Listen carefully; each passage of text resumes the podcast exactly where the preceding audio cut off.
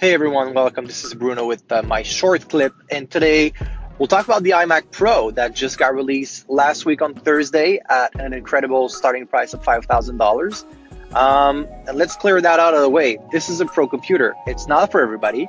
Um, I don't think Apple made that computer to raise uh, their market share somewhat, but it's addressing a need for pro consumer out there that love the Apple platform and we're dealing with older technology.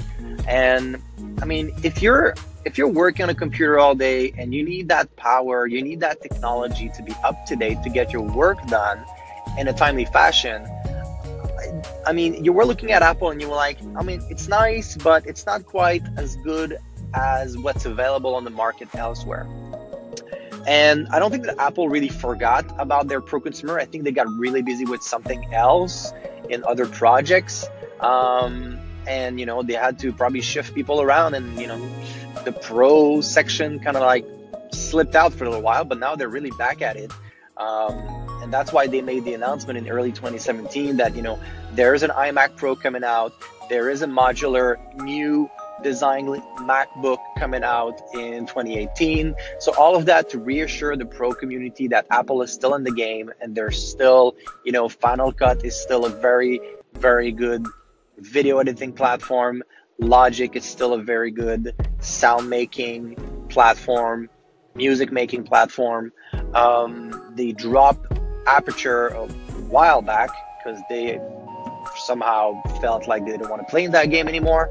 Um, maybe the competition was too hard with uh, what you find with uh, not Photoshop but Lightroom. Uh, but they're still playing in the video and audio game. Uh, they still have very good software. They're updating it. They're keeping up sharp. Um, and now they finally have the hardware to support that pro community. Not only that, but think about VR also. Apparently, from from you know what I read from reviews, because I don't have an iMac Pro at home, but the few reviews that are out there from people that got their hands on it early and people that are now using them, this is this is like a, such a powerful machine that they've packed together in a 5K display that, that the design is just fantastic. I'm super glad that they went with a space gray color. It just makes it, you know, that it's that little design touch to make it look like a, you know, a differentiation from the regular iMac to the Pro uh, section. I got, for example, the, the, MacBook Pro Space Gray just because it, it, just looks much better than the silver one. Um, it looks like a really good looking working computer. Um, so the iMac Pro is really there to support that finally. You, I mean, before that, you could get like a 27 inch iMac and, you know, configure it as much as you can. But the graphic card, the option to get the SSD hard drive, um, you know, the whole, the whole package was, you know, you could do pro work on it for sure. I mean, I'm, I'm editing Final Cut Pro on a base model 13 inch MacBook Pro with 16 gigs of RAM and it's fine. I'm able to edit 4K, probably not as fast as I can do it on an iMac Pro, but it runs. But this is like a completely different game changer. Um, and I'm looking forward to see more in-depth review now that this beast is out there in the wild from people that are really digging deep into 4K, 8K video editing, music making, uh, VR. I haven't read any article about VR. If you have any to suggest, please let me know. Um, but yeah, I'm really looking forward to see uh, the review, the benchmark that are out there, kind of comparing on, on, what what else is available.